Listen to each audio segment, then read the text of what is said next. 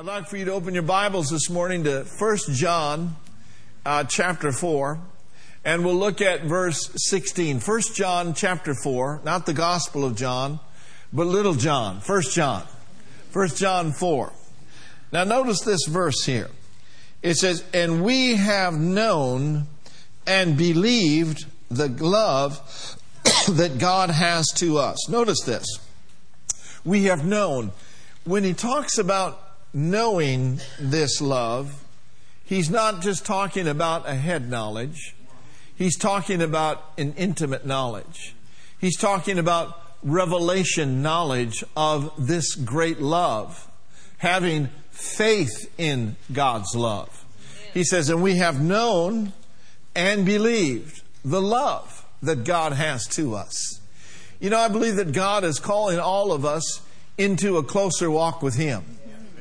You know, Paul prayed, he said, that I may know him and the power of his resurrection. Yeah. He also said, I know in whom I have believed. I know in whom I have believed, and I am fully persuaded that he is able to keep that which I have committed unto him against that day. So Paul didn't say, well, I just know scriptures. I just catalog scriptures. How many know if it's good to know scriptures, but it's better even to know the God of the scriptures? We need them both. Amen.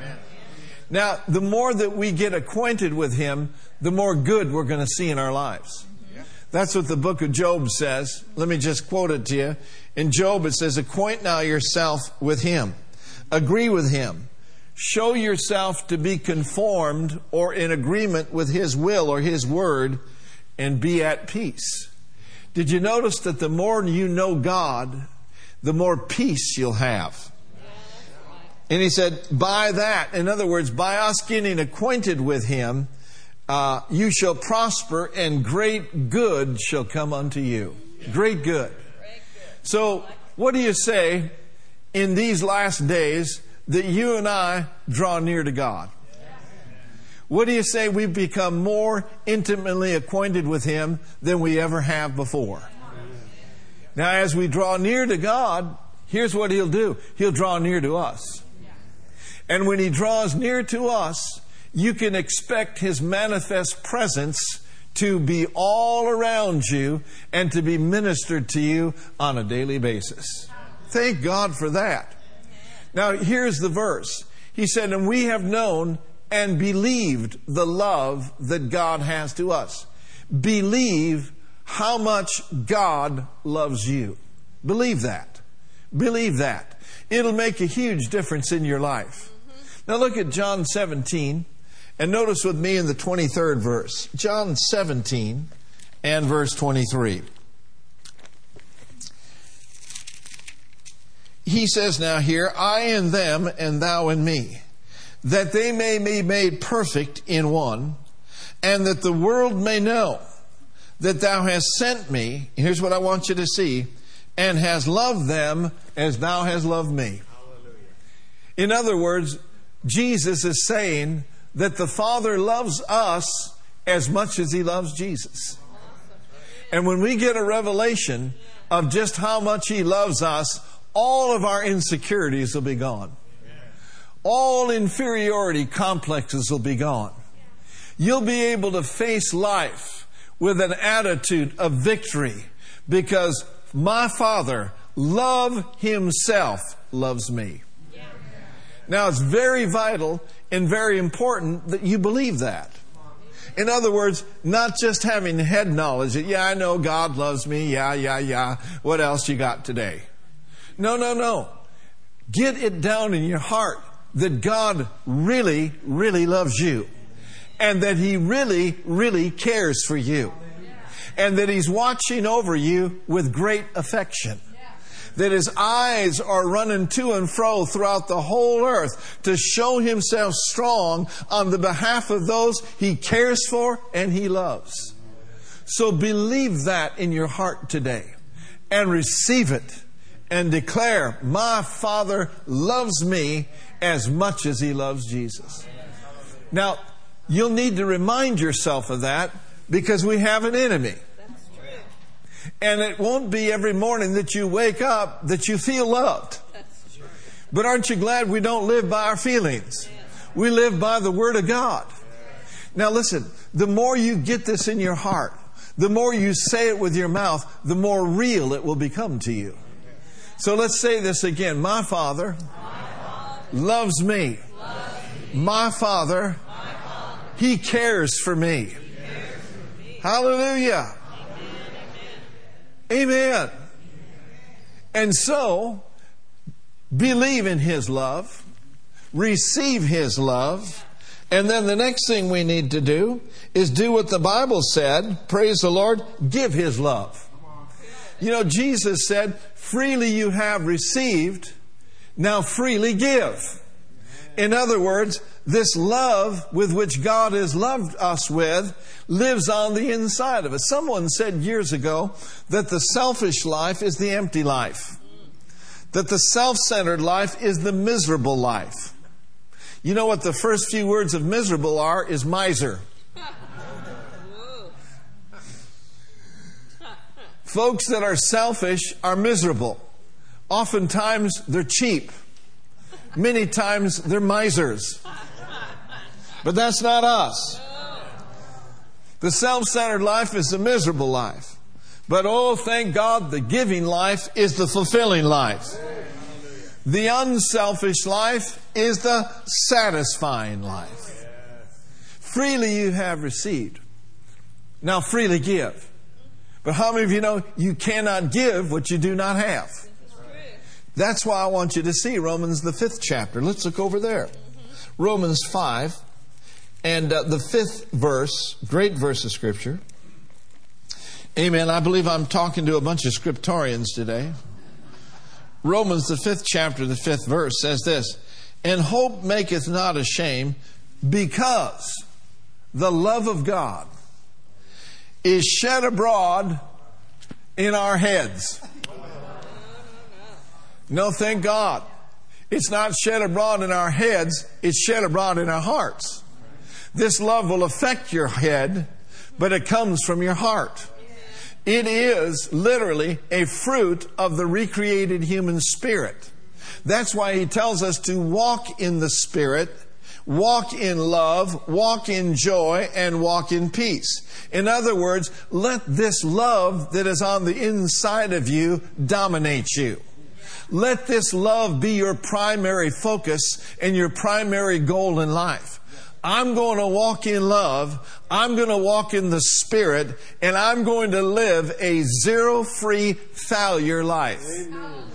Because I found in 1 Corinthians 13 that love never fails. Right.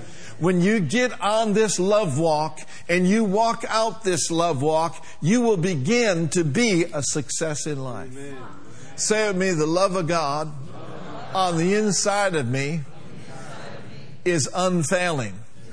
When I walk in love, I shall be a great success in life. Now, that doesn't just mean you'll be a success financially, that means you'll be a successful dad. You'll be a successful mom. You'll be a successful business partner. Amen. Now, notice this in Romans 5 5. And hope maketh not ashamed, because the love of God is shed abroad in our heart by the Holy Ghost. By the Holy Ghost, which has been given unto us, love is in you. Hey, and if love be in you, what can stand against you? If love be for you, who can be against you? Now look at John 13 in verse 34 and 35. St. John, uh, verse th- uh, chapter 13, verse 34 and 35. Oh, hallelujah. Glory to God. Notice this in verse 34. He says, A new commandment I give unto you. He didn't say, I'm giving you a suggestion. This is not the new suggestion, this is the new commandment that I give unto you that you love or that you agape one another. Talking about the God kind of love. That you love one another as I have loved you, that you also may love one another. Yeah. Now, notice in verse 35 By this shall all men know oh, yeah. that you my disciples, if you have love yeah. one toward another. Love is the royal commandment. It's the royal law of love. He wants his royal sons and his royal daughters to walk in a dimension that this world knows nothing about. it is walking in the love of God. Hallelujah. Are you still here? So he's furnished us with the ability to love. Somebody says, Well, I, I just don't feel like it. It's got nothing to do with your feelings. This has got nothing to do with your feelings. Love is not based on feelings. Love is based on a choice. Now, you and I will have ample opportunities to get in strife. we'll have ample opportunities um, to. Uh, we'll have ample opportunities to get out of the love walk. Praise the Lord. Well, thank God. The Lord gave me three things. Let me give you three things. This will keep you in the love of God. Number one, love sees the best. Yes, it does. Amen. Love believes the best. And number three, love speaks the best. Let's look at this number one. Love sees the best. We ought to pray to see one another through the Father's eyes. We ought to pray to see the world through the Father's eyes. Love sees the best. Yes. Secondly, love believes the best. Yeah, but Pastor Mark, I know better. I know that person's a scoundrel. I saw him do this. I saw him do that. But you know, there's something good about everybody. Why center in on the bad when you can center in on the good? Let God take care of the bad. We're not the judge. He's the judge. Put people over in His hands. Don't get involved in being critical and judgmental about others. Don't behold the mote that is in thy brother's eye when there's a beam in your own eye. How many of you know it's not smart to judge? Why isn't it smart to judge? Because with the same measure that we judge others, we will be judged. Now, how many of you want to be judged? Raise your hand. Well, a few of you raise your hand, so okay. Be it unto you. No, not really. You don't want to be judged.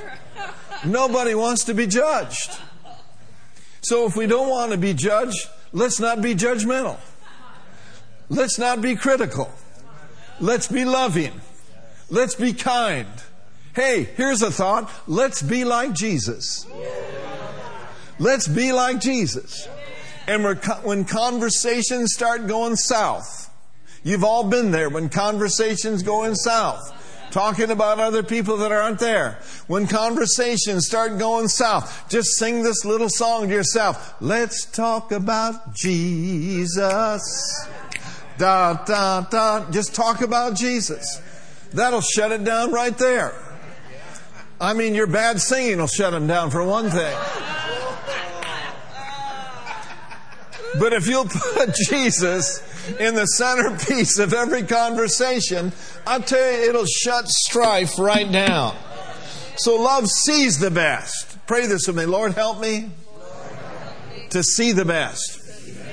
Help me to believe the best. And then number three, love speaks the best. And here's what I got in my spirit as I was meditating on this. If we're going to walk in love, we must watch our words. And, and the scripture I have for you is in 1 Peter 3.10. 1 Peter 3.10 says, For he that will love life. How many of you love life? Yeah. How many of you just don't love life? Raise your hand. don't raise your hand. Everybody loves life. He that will love life and see what, what kind of days?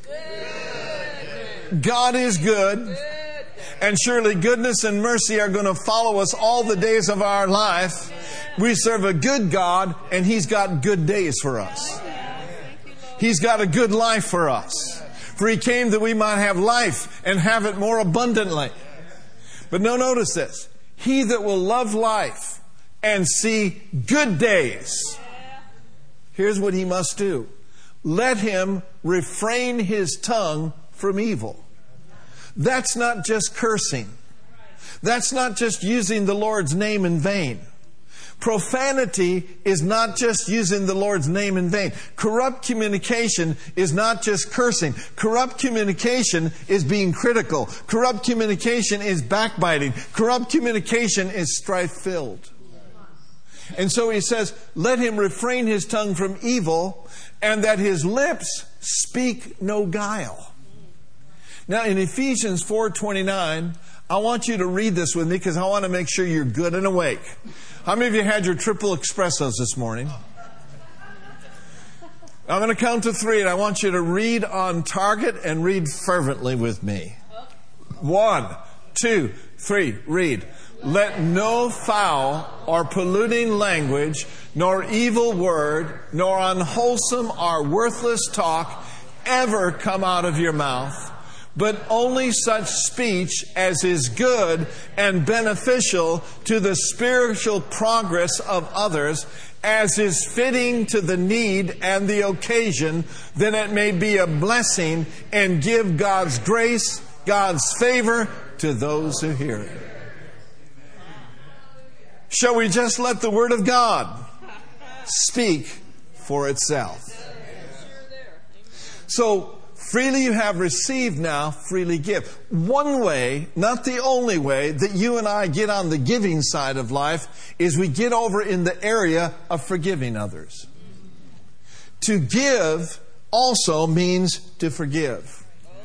Unforgiveness is the greatest enemy to your faith. Now, in this glorious chapter of Mark 11, notice with me in verse 22, 23, and 24. Let's turn there. Mark 11, verse 22.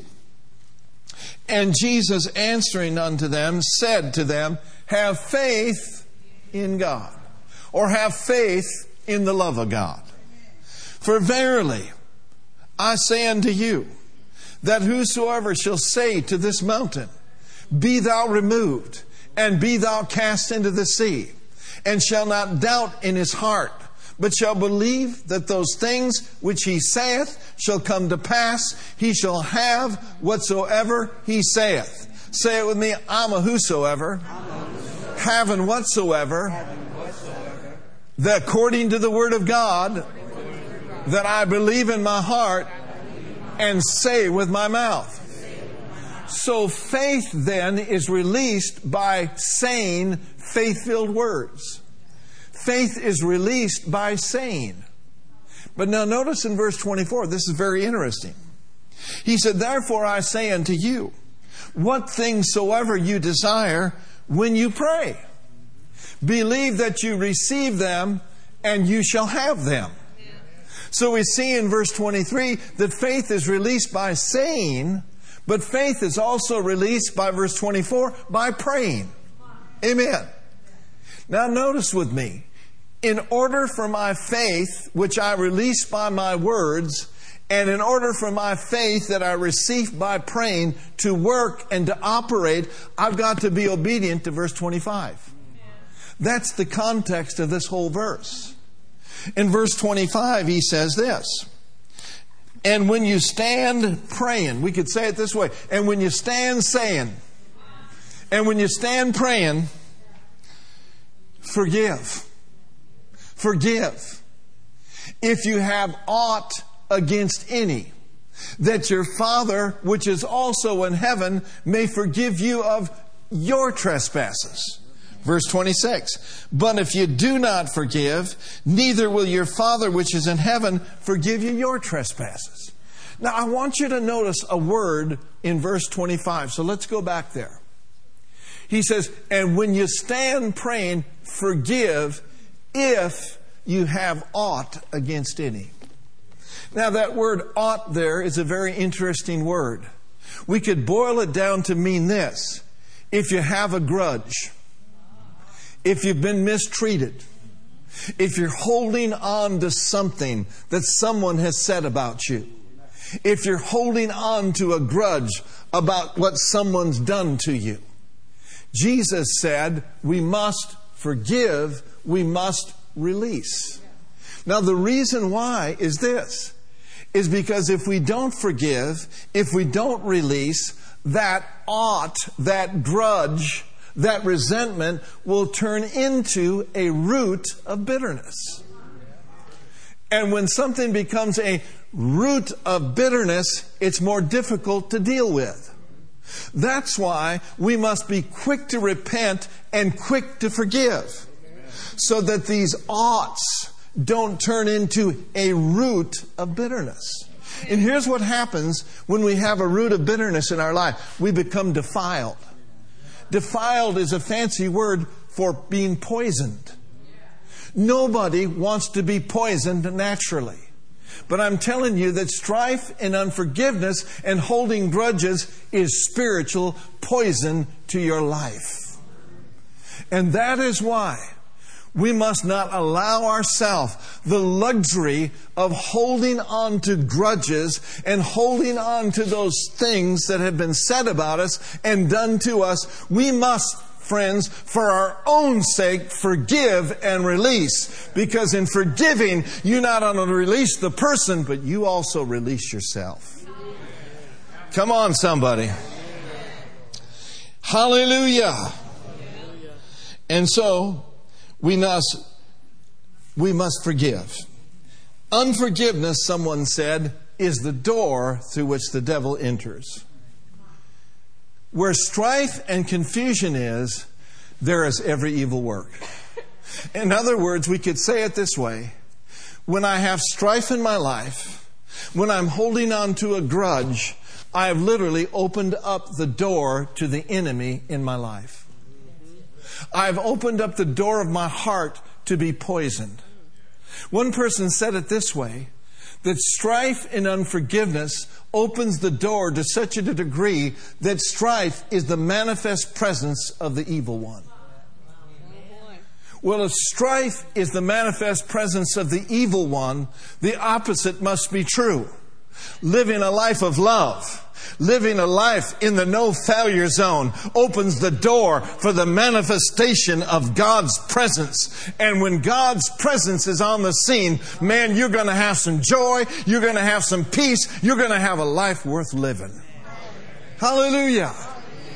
Look at your neighbor and say, shut all doors to the enemy and open up the door wide to the Spirit of God.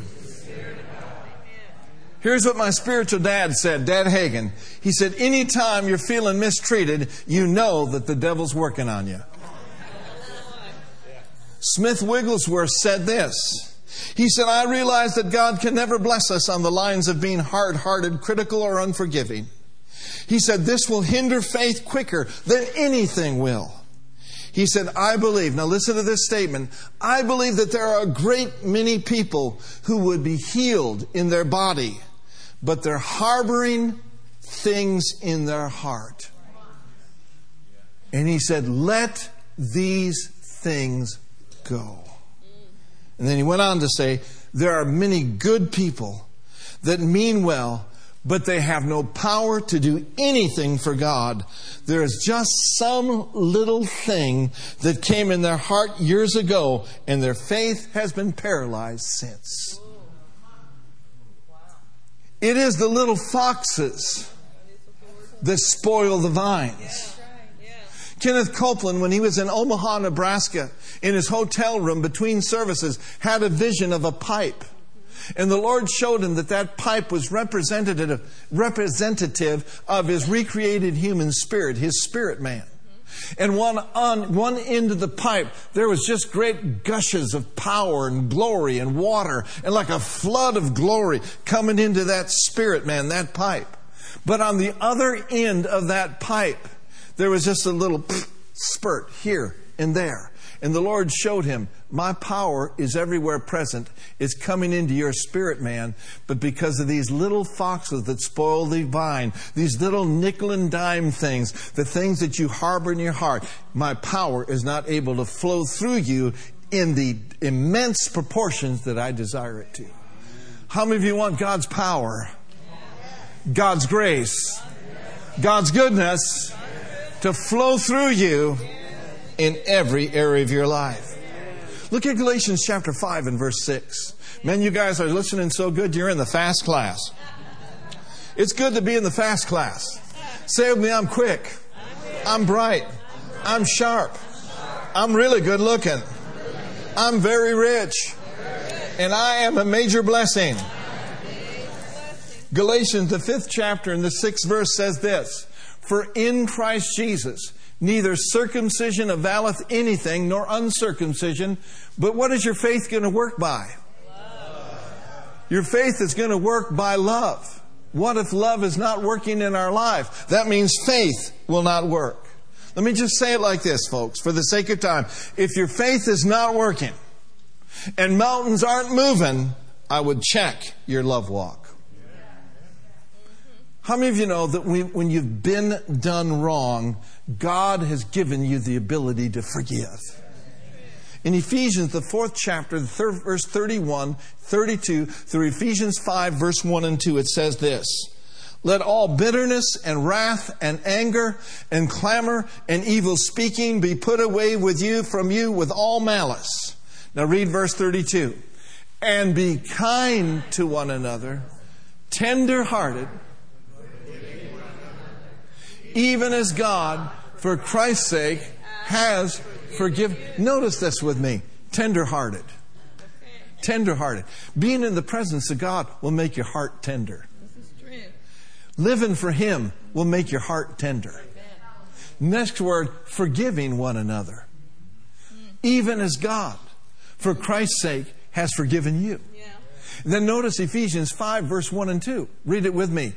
And be their followers of God as dear children. Now stop right there. That word followers there means be an imitator of God. In other words, imitate love. Mm. Imitate love. And notice verse 2.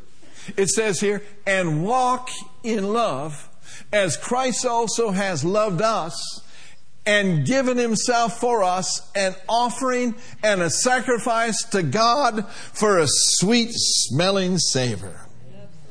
Mark Hankins said this that walking in love is your greatest challenge, but it is also your greatest reward. It's a challenge. But how many of you know that through the love of God, you're up to the challenge? And when you pass those tests, it will be your greatest reward. You ever been miffed with someone? You ever felt like whipping someone? Now I'm the I'm the preacher. Now I've been in, I've been full time ministry for over 40 years, and I literally have felt like whipping somebody, and then praying for the healing afterwards. Aren't you glad you didn't whip him? Because you'd spend the whole night repenting. But this one guy was so miffed. He was a preacher, and he was miffed, I think, at another preacher or somebody. And he, he said, Man, I'm going to go whip him. I'm going to whip him. I, I'm going over to his house. I'm going to whip him bad. I'm going to put some whoop on him, you know?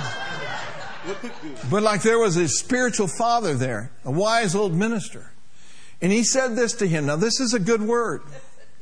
He said, Now, you might be able to whip a skunk, but you may not want to. Because when you're finished, you'll smell just like him. Unforgiveness is smelly stuff. Strife stinks.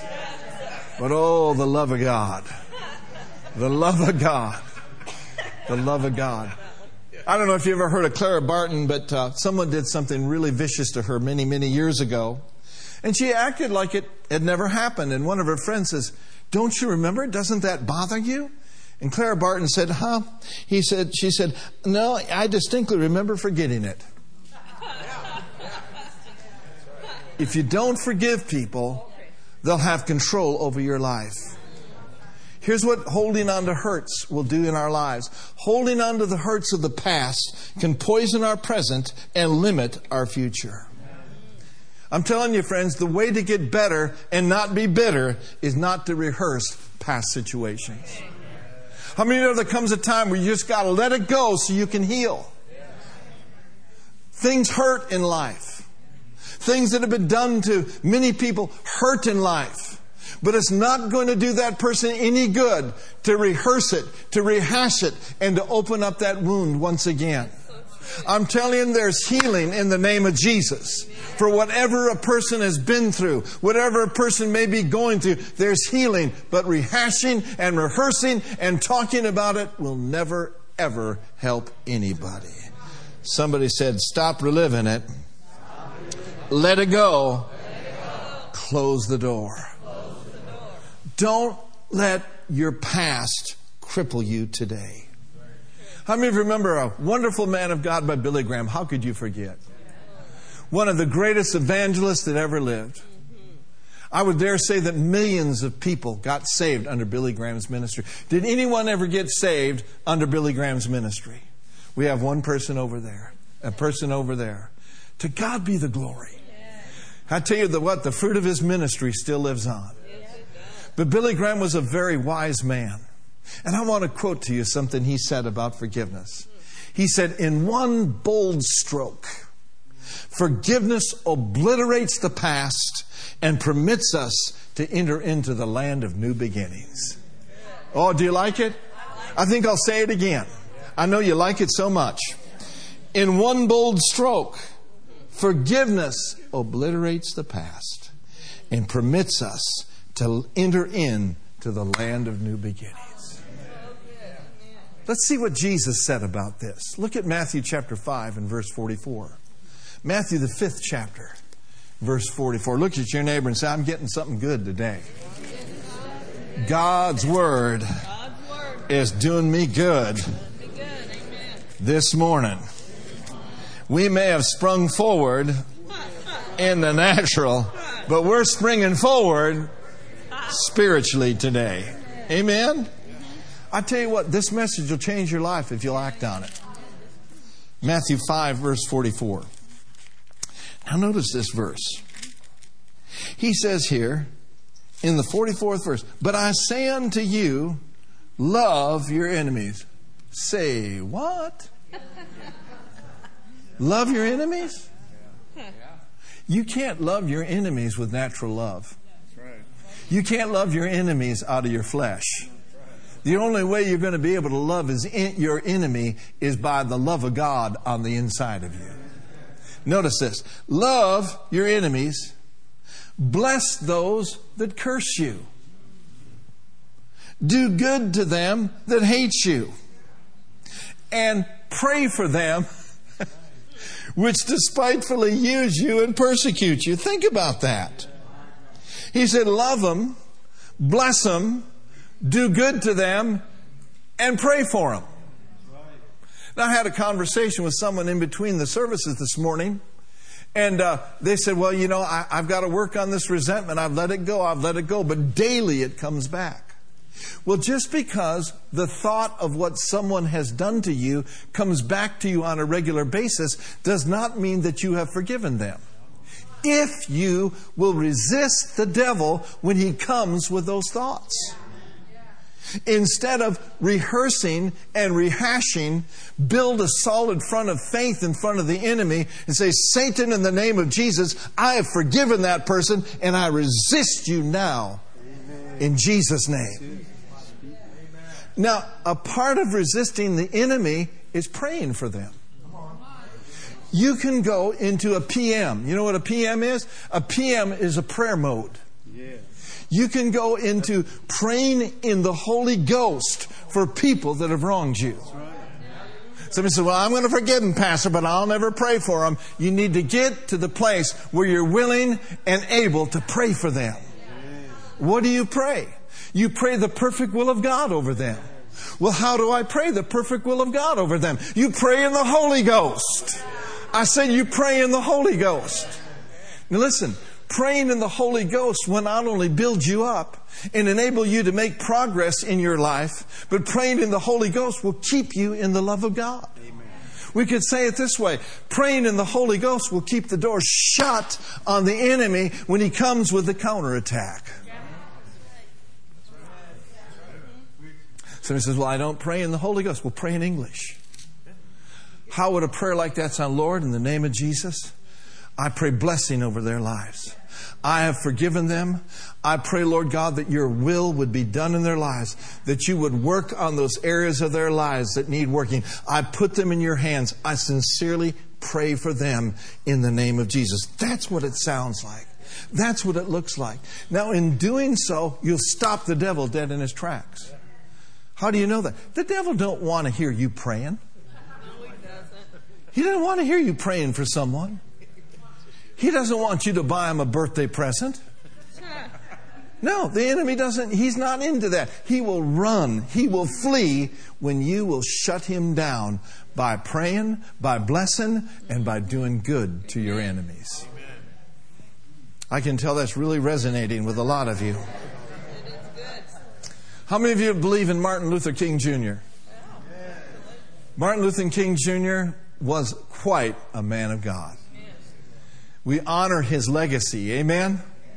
But listen to what he said. Listen to this. He said, Love is the only force capable of transforming an enemy into a friend. I'm going to say it again. Love is the only force capable of transforming an enemy into a friend. Hallelujah.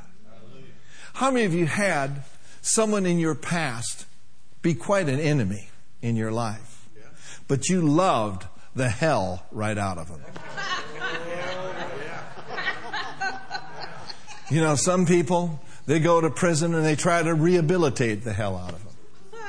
They go into treatment and they try to therapeutically treat the hell out of them. They try to get the hell out of them in every other way. But when you come to Jesus, Jesus will love the hell right out of you.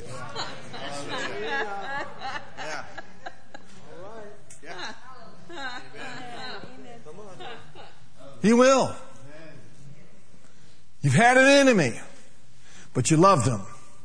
And you kept loving him. And you kept praying for him. How many can testify to the fact that one day you had an enemy, but now that enemy has become your friend? Raise your hand. Look at the hands. You know what that tells us? God's word works. Say it with me real strong. God's word, works for me, all the time, and every time. So here's what we do. Look at Romans 12, verse 14 and verse 21. Romans chapter 12. Hallelujah. Glory to God. You cannot counsel the hell out of people. It takes transformation. It takes getting born again. It takes an exit from the power of darkness and being translated into the kingdom of God's dear Son. Romans, the 12th chapter, the 14th verse says this. It says, Bless them which persecute you, bless and don't curse them. In verse 21, it says, Be not overcome with evil, but overcome evil with good. If evil's been done to you, if evil's been said about you, don't give place to it.